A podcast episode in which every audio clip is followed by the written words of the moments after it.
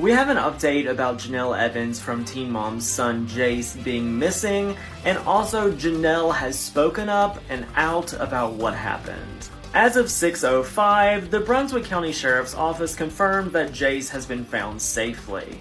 Interestingly, it seems that TMZ has actually spoke to Jenelle and she gave them a statement.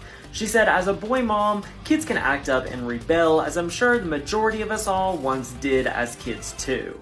She said Jace got in trouble at school, so we decided to take his phone away, and that's when he decided to run off. She said that Jace is a good kid, and we're not dealing with anything that most families don't deal with while raising children. Jenelle also noted that this has absolutely nothing to do with her situation with David. She said, We do not argue in front of our children or fight in front of our kids. This is a teenage boy being a teenager, and that we decided to take his phone away.